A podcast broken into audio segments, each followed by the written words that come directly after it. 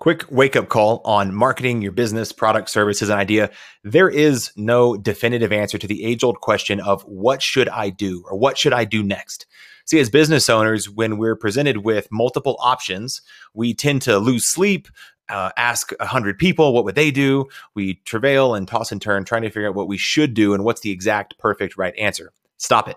There is no definitive answer, but this truth does have a silver lining that I'll unpack on this episode. Hey, I'm your host, Cody Birch, and this is the Cody Builds a Business podcast, your unfiltered front row seat to watching me build a seven figure online business from scratch or die trying.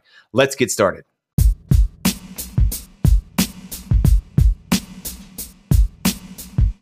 One of the top questions I get from people when it comes to uh, whether I'm running their ads or running their marketing for them, or we're just having a casual conversation about their marketing, people want to know what do I do? Like, what do I do next?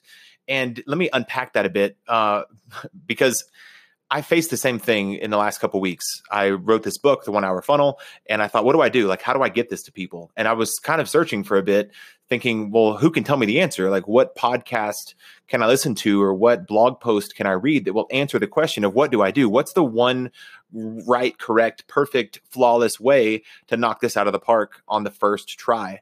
and uh, and so I get clients that are the same. So I empathize that now that I'm on the other side, you know, running my own ads, which I've done off and on throughout the year. Um, but not as much for the one hour funnel stuff. But now I am pretty in a pretty serious way trying to run ads to get leads for the book, to buy the course, and then to join my case study group, which is like a co-working thing with me, right? That's my current funnel that I'm currently trying.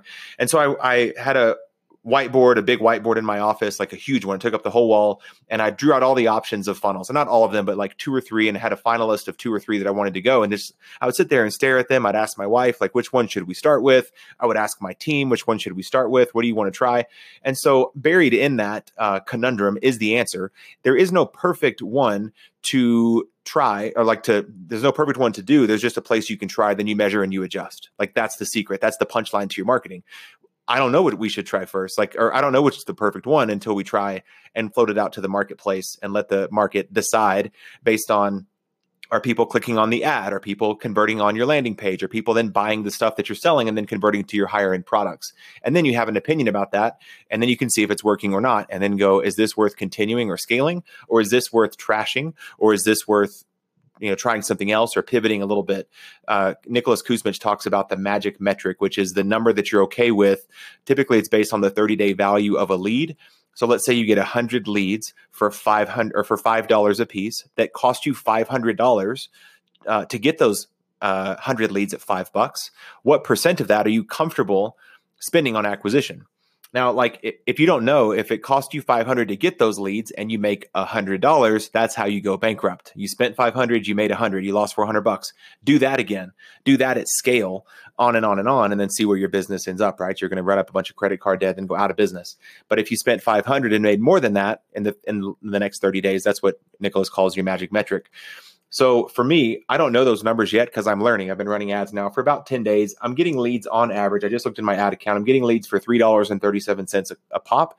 That's what it's costing me to get people to download my free book and then I've about broken even on ad spend. In fact, I just went in the black more today because one or two people, one one person that came through that funnel, they got a free book, they bought the upsell of the course, and then they joined my case study program. So I'm in the black on my ads by quite a bit because that happened, right? So it took me about you know 110 leads to get two or three applications for my private group and then one of those worked out and that's what i know now. Like but honestly being totally transparent i don't know if that's scalable or if that will work. Um, i'm spending about 50 bucks a day on ads right now so 1500 for the month if it continues at that. And then my best performing ad set right now is getting leads for like a couple bucks. It is 267 for the lifetime but like a dollar 50 in the last couple days. So i've since shut off all the other ads and there's really only one ad set running right now because it's just gotten me the most consistent amount of leads at the lowest cost based on the test I've run for the last 10 days. Here's my point there is no right or wrong answer on what do I do? I've got these 10 options. What's the one? I don't know. You don't know.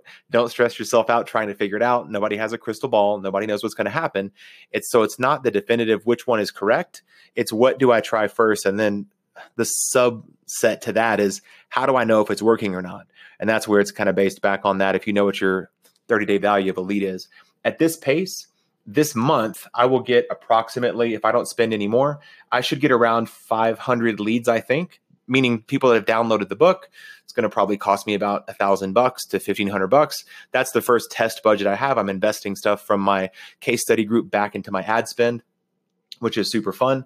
And I always say that I spend my clients' money like I'm spending my own, which is true. And so it's just, that's good to be spending my own money as well and be a practitioner and uh, drink my own whatever Kool Aid.